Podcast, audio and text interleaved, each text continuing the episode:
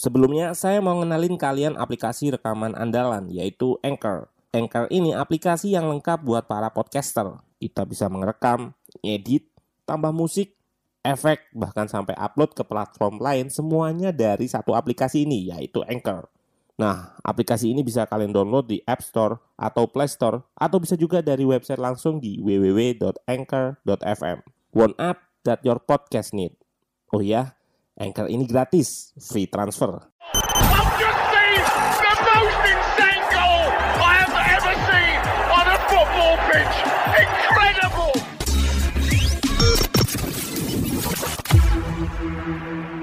Halo, selamat datang di podcast Ruang Taktik bersama eh, gua Ardi dan di sini gue bersama Mas Faiz. Halo, Mas Faiz. Halo Ardi, apa kabar nih teman-teman? Mas Ardi juga gimana kabarnya? Sehat, sehat, sehat, sehat, sehat. Alhamdulillah. Ya, kita sekarang sedang berada di masa-masa sulit ya. Walaupun sekarang vaksin sudah ada, cuman ya semoga saja keadaan semakin membaik lah. Iya, semoga juga cepat nyampe juga sih vaksinnya. Eh, kita akhirnya bertemu. Eh, gua Ardi. Gua akan bicarakan beberapa topik yang menarik yang sedang terjadi nih di dunia sepak bola bersama Mas Wais. Em, Yap. Di episode kali ini kita bakal bahas evolusi striker ini, Mas.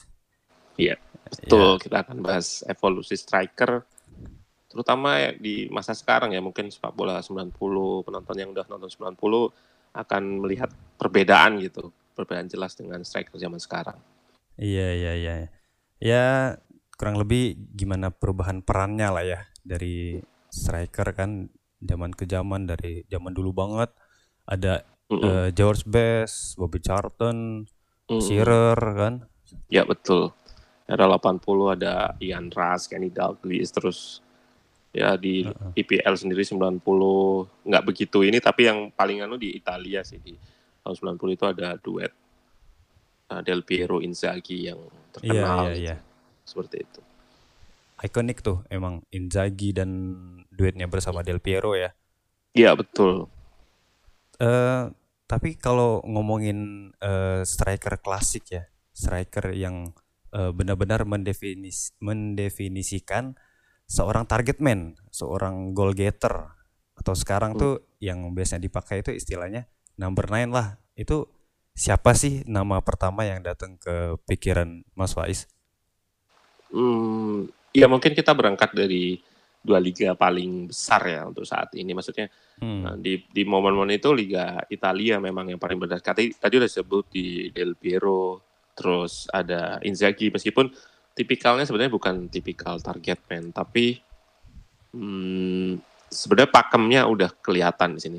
Mungkin tipikal-tipikal striker yang target man itu bisa dibilang kayak eh, Emil Heskey itu di, Eng- di Iya, iya. Inggris gitu. Emil Heskey. Eh, kadang memang diduetkan dengan pemain yang lebih berteknis gitu. Kita tahu kan Inzaghi ya, ya seperti itulah nomor 9 benar-benar poacher gitu, benar-benar eh, yang eh, Nunggu ya. di garis offside itu ya. Lalu di belakangnya ada pemain yang lebih berteknis gitu si Del Piero. Del Piero. Nah, eh, terus ada Emil Heskey itu di belakangnya juga Michael Owen. Terus Alan Shearer mungkin yang pakem yang agak agak aneh itu di waktu Alan Shearer ditandemkan sama Chris Sutton itu itu yang tahun 90-an. Bisa dilihat itu Oh. sama tipikalnya itu sama. Jadi artinya ketika misalkan ada pemain yang sama-sama punya teknis eh, apa sama-sama nomor 9 itu salah satunya mungkin Alan Shearer sama Chris Sutton itu yang yang tipikalnya sama bisa bisa dibilang target man sama. Sama ya tipikalnya waktu itu kalau nggak salah saya di Blackburn nggak sih? Waktu Ya betul di Blackburn. tahun Terus kemudian 90-an ad- lah. Iya tahun 90 sekian ya 96 kalau nggak salah. Terus Heeh. sebenarnya di Piala Dunia kemarin juga ada sih kayak Cavani sama Suarez tuh main juga Iya, kemarin iya. eh, dua-dua dua striker ini. Sebenarnya tipikalnya hampir bisa dikatakan mirip meskipun udah berevolusi sedikit ya.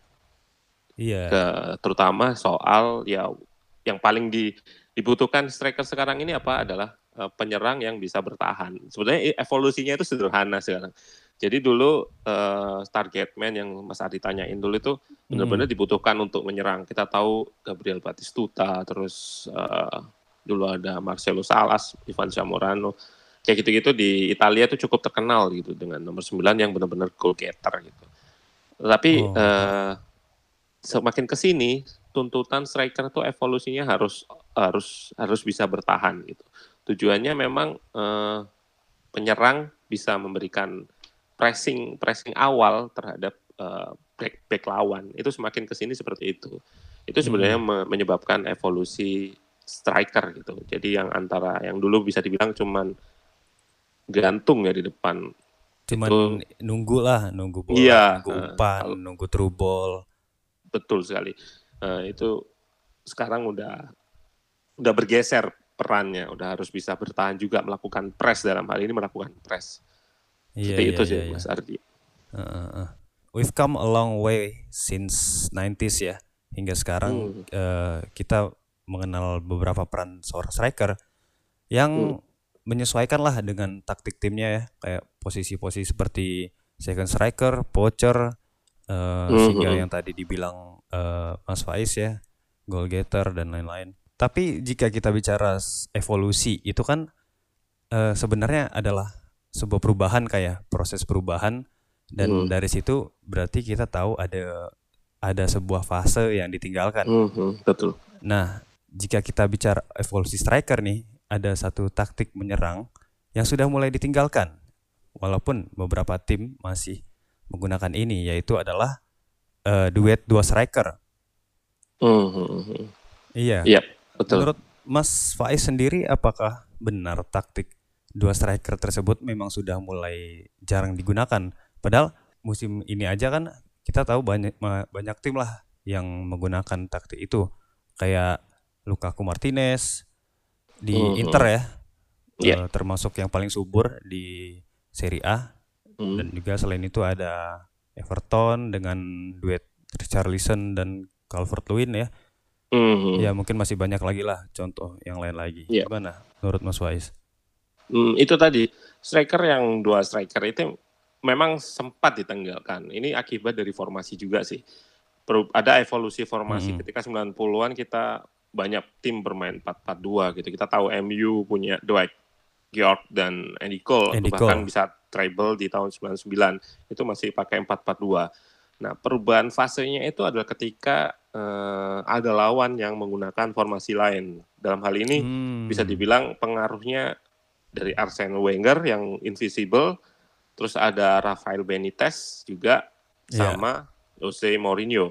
Kalau dibilang sih memang Arsene Wenger ini invisible-nya memang 4-4-2 ya secara di atas kertas padahal namun kalau kita tarik garis mundur sebenarnya itu lebih ke 4-2-3-1 karena satu striker Thierry Thierry Henry itu kan Henry. nomor 9 terus Dennis Bergkamp itu kan sebenarnya seperti eh, nomor 10 ya ibaratnya kayak kayak kalau di Italia disebut trequartista kalau Iya, di eh, Inggris mm, classic number 10. Nah, itu sebenarnya 4-2-3-1 sih sebetulnya.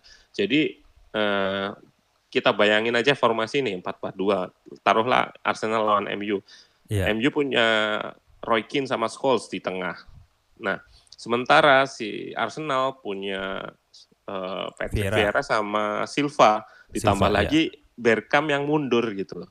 Ini kan jadi overload nih, kalah nih strikernya, striker apa pemain tengahnya MU, Scholes sama Vieira harus berhadapan dengan eh, Vieira dan Silva ter- ditambah Bergkamp yang mundur. Nah ini idenya itu awalnya itu dari situ sih Arsene Wenger bisa invisible tuh salah satunya itu me- me- melawan apa ya paradigma Hmm. atau klasik nomor 10 Inggris yang nggak mau berubah dari nomor 10. Kemudian eh, sama hal juga dilakukan Benitez dan yang terakhir adalah Mourinho. Mourinho itu udah pakai satu striker Iya. dengan pure 4-3-3 gitu. Artinya ada tiga pemain di situ, entah itu Makelele, Matis atau siapa itu tiga pemain itu dipakai di tengah melawan benar-benar dua dua pemain gitu, dua dua empat empat dua cuman dua gelandang gitu. Karena Hmm. sayapnya ter- terlalu ke samping. Kalau udah di tengah ya kalah. Itu salah satunya yang bikin evolusi dua striker ini mulai berkurang sih dan itu sebenarnya juga direspon dengan baik oleh Sir Alex waktu itu kan 2000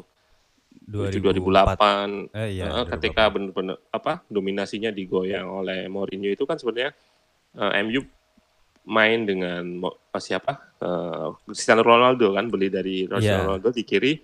Terus strikernya itu Rooney sama Tevez gitu. Rooney sama Tevez. Tevez ini kan sebenarnya pemain yang punya kemampuan drop gitu ke belakang gitu. Jadi yang naik itu sebenarnya strikernya Ronaldo meskipun sayap tapi dia sering ke depan.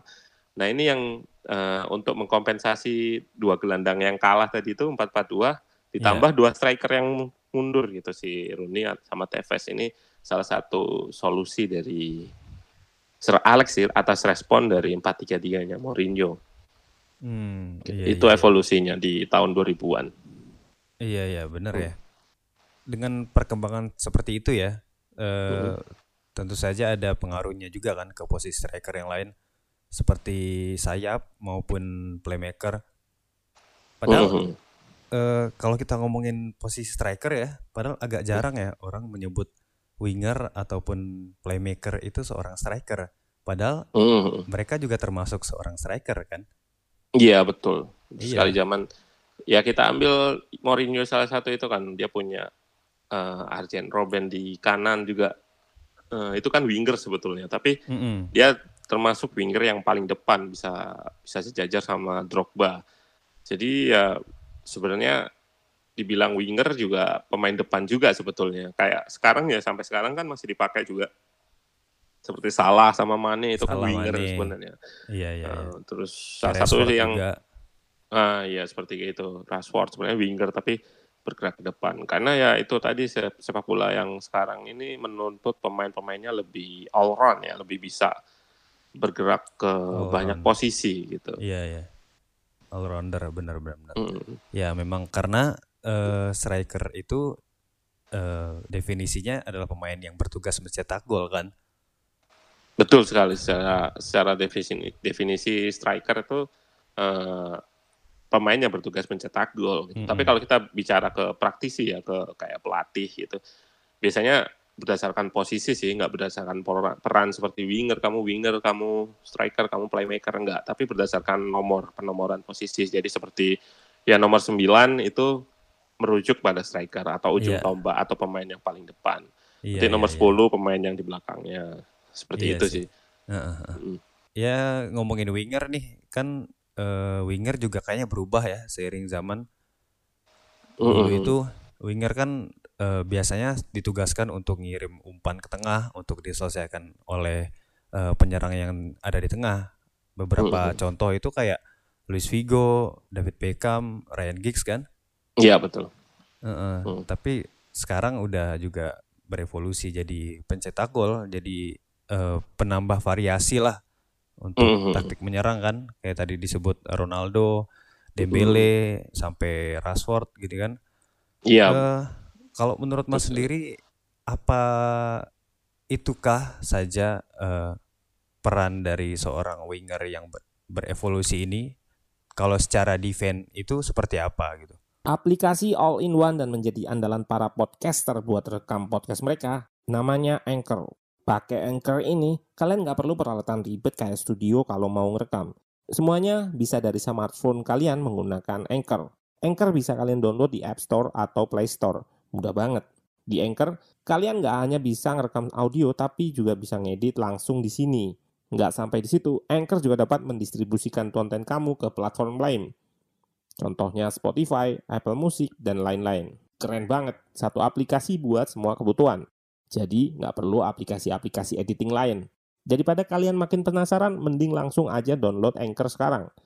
Oh ya, Anchor ini gratis loh. Hmm, mungkin contoh yang paling bagus itu eh, winger yang digunakan Liverpool sih yang udah pernah udah saya sebut tadi. Mm-mm. Salah dan Mane itu perannya udah bukan cuma cetak gol aja tapi sebagai lini pressing pertama bagi lawan yang Hmm. sedang Iya. build up gitu. Jadi Heeh. back ya, high pressing dari Liverpool ini dimulai dari tiga pemain depannya, Firmino yang di tengah, terus wingernya Salah dan Mane ini yang juga melakukan press. Press yang dilakukan dari Salah dan Mane pun sebenarnya bukan press yang sekedar press dengan sekedar maju gitu aja. Mereka menerapkan positional press, jadi melingkar dulu atau bisa dibilang angle press. Eh, Hmm. nggak langsung ngerebut ke pembawa bola lurus tapi belok dulu menutup menutup jalur opsi umpannya dulu, baru dia dideketin. Nah ini Salah dan Mane ini uh, beberapa salah satu pemain yang bisa bisa saya katakan striker yang punya kemampuan bertahan yang baik ya, kemampuan pressing yang baik ya. Di luar intensitas, kalau intensitas kita bakal ketemu banyak pemain. Hmm, mungkin bisa dibilang uh, punya MU seperti Rashford, Daniel James itu punya intensitas untuk press itu ter terjaga karena work rate-nya bagus. Tapi secara posisi dia kurang menurut saya. Bahkan pemain seperti Bruno Fernandes yang punya oh, juga punya work rate yang bagus itu juga kurang secara posisi. Uh, iya, iya, iya. Mungkin sebagai contoh yang bagus bagus lagi adalah Martin Odegaard itu di luar winger ya di luar winger. Uh, Martin Odegaard tuh punya positional press yang bagus juga karena press ini uh, harus dijalankan bersama teman gitu. Kalau misalkan kita lagi ngepres bersama temen itu ngepres dua orang nih yeah. kita maju duluan gitu. Tapi sementara kita teman kita masih di belakang maka pemain yang satu itu masih bisa bakal bisa diumpan gitu. Nah harus sinkronisasi ini yang yang sulit gitu. Nah ini tugas-tugas winger yang terbaru terutama di posisi 4-3-3 karena winger nanti kaitannya dengan posisi uh, formasi ini sangat erat sekali ya kan. Bisa bilang kayak Atletico yeah. ini main juga 4-4-2. Tapi sisi terluarnya bukan winger, makanya disebut uh, wide playmaker ya. Pemain sayapnya ini seperti Koke itu pernah dipasang di sayap. Saul itu kan pemain tengah, tapi dia yeah. dipasang di di sayap. Makanya ada istilah uh, playmaker yang melebar atau nomor 10 yang melebar. Itu wide playmaker. Jadi uh, ini yang bikin apa ya? Uh, klasik winger ortodoks seperti David Beckham, uh, seperti Ryan Giggs itu, kalau Ryan Giggs masih oke okay lah bisa bisa cut inside ya. Iya. Yeah. Uh, kalau David Beckham benar-benar klasik winger sih, klasik, klasik ya. winger. Hmm. Benar-benar seperti uh, itu sih. Di sayap dan untuk mengirim umpan-umpan yang kita tahu lah umpan-umpannya Beckham kan langsung ke hmm. arah kotak penalti dan diselesaikan oleh strikernya. Mm-mm, betul. Dia punya kemampuan mengirimkan umpan dari jauh gitu. Jadi tanpa harus mendekati kotak penalti, dia itu bisa bisa ngirim cross atau kalau bahasa taktikalnya atau bahasa Inggrisnya disebut early cross itu salah yeah. satu kemampuan Beckham. Early cross, iya benar-benar. Hmm. Um, bicara variasi serangan ya, uh, dan gue juga udah sebut tadi uh, banyak gitu, kayak striker striker dan juga ada beberapa ada satu uh, peran yang cukup menarik menurut gue karena uh, baru muncul lagi di awal bukan awal-awal sih di tahun 2000-an lah yaitu mm. adalah peran false nine. Mm. Nah, bagi kalian para pendengar yang ingin lebih tahu tentang peran false nine atau sejarahnya atau gimana, bisa cari video mm. khusus membahas peran False Nine di channel YouTube Ruang Taktik atau podcast Iya. Iya betul. Udah uh, saya bahas di situ. Iya, tapi uh, aku pengen nanya nih sama Mas Faiz. -uh. Kalau misalnya uh, disuruh untuk mendefinisikan secara sederhana lah false nine itu apa sebenarnya? Karena sepertinya di luar sana itu banyak yang belum dapat clear mind lah apa sih fungsi dan peran false nine itu. Ini sangat bagus ya berkaitan dengan pertanyaan ini berkaitan dengan evolusi striker tadi. Ini kaitannya dengan striker yang ortodoks, striker yang kita bilang seperti uh, kita bilang nomor 9 ya, nomor 9 murni. Mm-hmm. Nah, seperti Filippo Inzaghi. Filippo Inzaghi itu kan benar-benar bergerak uh, nempel back ya, nempel garis pertahanan terakhir. Nah, yeah. itu benar-benar nomor 9 gitu.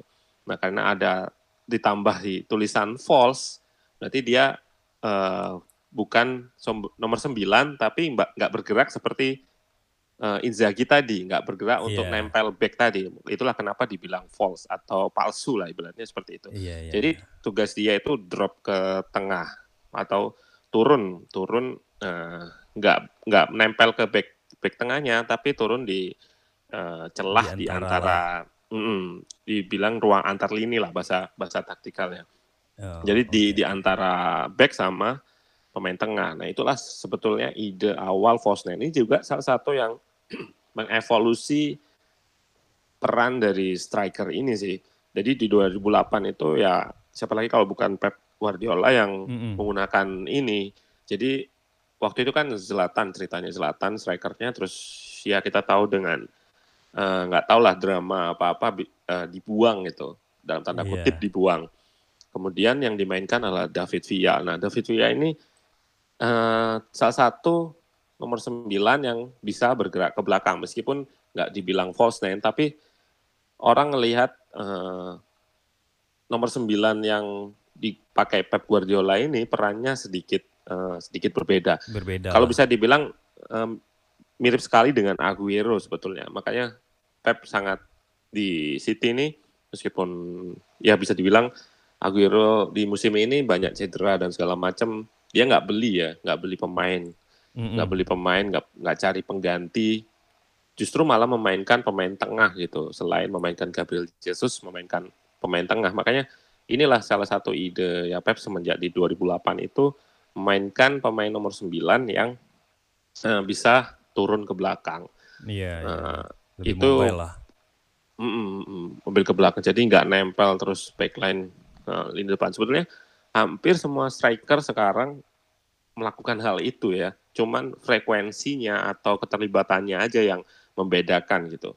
Kita bisa contohin misalkan Lukaku lah. Lukaku Mm. meskipun dibilang nomor 9 murni sebenarnya dia sering mundur untuk jadi pemantul eh, Lautaro Martinez. Jadi dulu pemantul itu dipasang di target man itu dipasang paling ujung untuk untuk menyundul gitu untuk menyambut crossing eh, dari target penalti. Tapi sekarang di di Inter tuh justru pemantul tuh dipakai biar mundur dulu dia turun drop ke belakang untuk untuk apa ya narik backnya, narik backnya terus memberikan space buat pemain lain. Nah ini yang terjadi di Inter ini salah satu perannya Lukaku ya drop untuk memberikan eh, space ke Lautaro.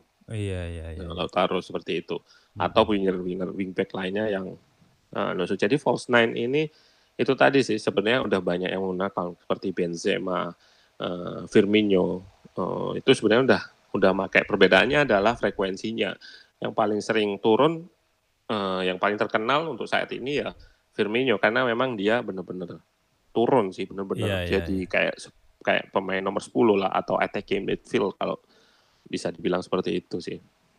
Mm-mm. Berarti kalau di kasusnya Firmino, dia memang provide eh, ruang, provide bola untuk Mane dan Salah melakukan overlap ya.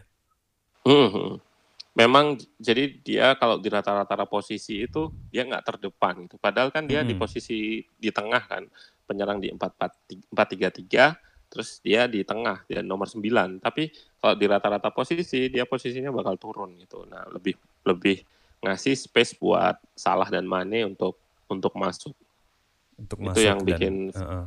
Bikin Firmino disebut ya paling paling ketara false nine-nya si Firmino dan satu lagi ya Messi untuk di Ronald Koeman itu Messi salah satu false nine dan bahkan benar-benar ditaruh di nomor 10 gitu. Itu dua pemain ini yang mungkin bisa dibilang perannya lebih Heeh. banyak turun gitu. Iya, iya, iya.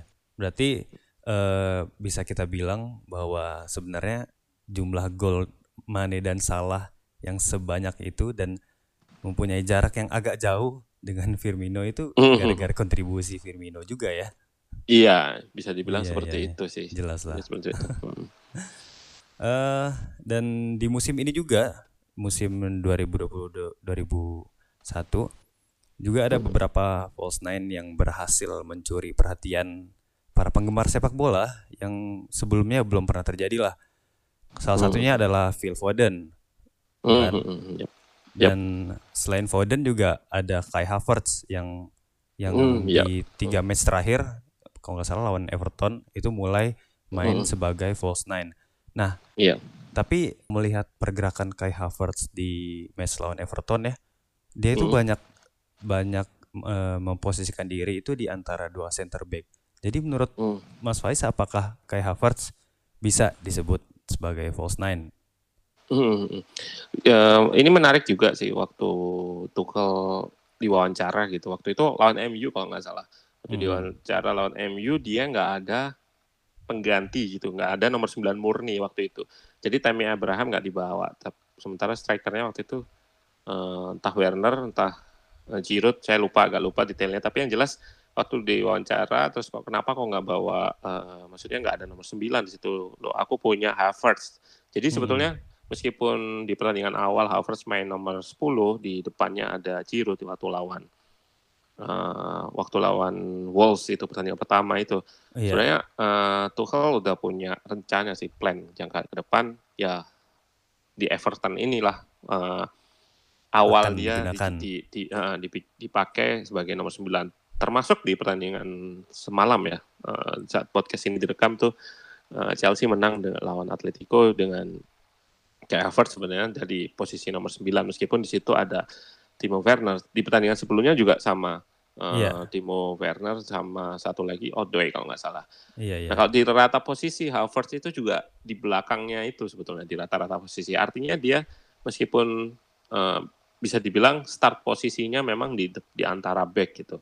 Mm-mm. Tapi ketika timnya build up, dia akan turun, dia akan turun, dia akan turun. Beda dengan perbedaan dengan nomor 9 yang bukan false, ya udah dia bakal nempel terus di eh, di back gitu. Nomor 9 murni bakal seperti itu. Eh, untuk saat ini sih nomor 9 murni itu bisa dicontohkan hmm, yang mungkin yang agak agak mirip-mirip ya yang nggak pernah drop meskipun dia sering drop tuh kayak Raul Raul Jimenez itu di Oh Wolves iya, itu iya, iya. eh, masih masih 9 murni lah. Eh, tapi kalau mau benar-benar murni itu sebenarnya Chris Wood sih, Chris Woodnya Burnley gitu. Itu benar-benar ya nomor 9 yang nggak nggak nggak mau turun. mm. Memang gaya permainan Burnley ini kan ya kick and rush ya kayak Iya. eh, ortodoks gitu meskipun sedikit modern gitu dengan eh, nggak pakai winger-winger yang klasik dia pakai wingernya bahkan ada Mike Neal yang inverted gitu Iya. tapi strikernya ini Chris Wood terus eh, Si satu lagi saya lupa ini tuh J, kalau nggak salah J eh, Rodriguez. kalau Jay Rodriguez masih untuk eh, drop lah dia masih sudah satu lagi lupa satu Barnes. lagi. ah ya Ashley Barnes itu Iya. kadang dua pemain ini benar-benar sama di, dimainin sama-sama nomor 9 gitu jadi Heeh. cuman ngandelin long ball terus eh, mereka duel udara menang second line-nya udah merapat duluan gitu merapat eh, waktu bola lambung tuh second line-nya apa pemain tengahnya tuh udah mendekat ke arah Ashley Barnes atau Chris Wood gitu udah dekat dari bola pantulnya itu langsung dimenangkan sama second apa second line. Sebenarnya ide bermainnya itu simple sih seperti itu dan itu bisa bisa terbaca sebenarnya. Tapi memang eh, siapa pemain yang bisa atau pemain tengah yang bola dari belakang misalkan di lambung terus langsung naik ke depan gitu kan. Teknisnya kan agak sulit sebenarnya apa capek gitu. Iya, bola iya, di iya. lambung ke depan terus pemain tengahnya lari ke depan. Nanti kalau bolanya nggak kedebut mundur lagi ke belakang itu yang bikin eh, taktiknya ini nggak berjalan meskipun punya punya game plan sih. Jadi ya Iya. itu salah satu contoh pemain yang nomor 9 murni sih Chris Wood sama Barnes Ashley Barnes. Iya, iya. Hmm. Bahkan Harry Kane juga yang selama bermusim-musim Hmm, hmm, hmm. menjadi nomor 9 murni juga di musim ini mulai drop kan, Hmm, hmm. Iya betul betul. mulai turun Harry jauh. Kane ngasih space buat Son meskipun di pertandingan terakhir eh, dia juga cukup statis di depan sih. Jadi eh, sebenarnya yang menarik dari musim ini itu pemain eh, dalam satu musim tuh bisa mem- memainkan peran yang eh, berbeda, itu Berbeda, itu sih salah iya, iya. satunya. Eh, Dan kalau memang melihat Burnley dan tim-tim Liga Inggris yang lainnya seperti Sheffield, Sheffield kan juga masih pakai dua striker Oh iya betul. Eh, hmm, betul. McGoldrick sama McBurney kalau nggak salah. Hmm, ya. betul. Iya, cuman Hmm. taktik mereka sering eh, gagal mungkin karena eh, backnya ya atau eh, midfieldernya yang banyak cedera musim ini. Iya betul. Ja- Jack O'Connell itu sih yang, cedera Hmm. lama. Eh, baiklah, semoga Thomas Tuchel tadi kita ngomongin Chelsea ya segera menemukan komposisi yang tepat buat timnya ya karena Hmm. Kai Havertz, Timo Werner, Hakim Ziyech kita juga sudah kangen lah dengan umpan-umpan cantiknya Hakim Ziyech. Iya benar. Mas. Meskipun kemarin eh di pertandingan semalam juga nyetak gol sih, tapi secara overall banyak fans Chelsea yang kurang kurang Iya, puas dibanding uh, pertama kali dia datang gitu. iya, iya. Musim ini masih belum terlalu menunjukkan lah, belum terlalu membuktikan. Hmm, hmm. Karena kita juga tahu pemain-pemain Chelsea yang sekarang kan bukan pilihan Thomas Tuchel kan, tapi ya he has to Hmm, make iya, the betul. best out of it. dengan segala ekspektasi lah. Oh iya. Eh baiklah eh, topik False Nine tersebut menutup diskusi gue bersama eh, Mas Faiz. Terima kasih banget buat teman-teman yang sudah mendengarkan sampai detik ini ya. Dan terima kasih juga buat Mas Faiz sudah Ya Mas Ardi, sama-sama. Terima kasih. dan berbagi opini-opini insight-insight Hmm. menarik tentang evolusi striker. Kita akan berjumpa di episode selanjutnya. I've just seen the most insane goal I have ever seen football pitch. Incredible!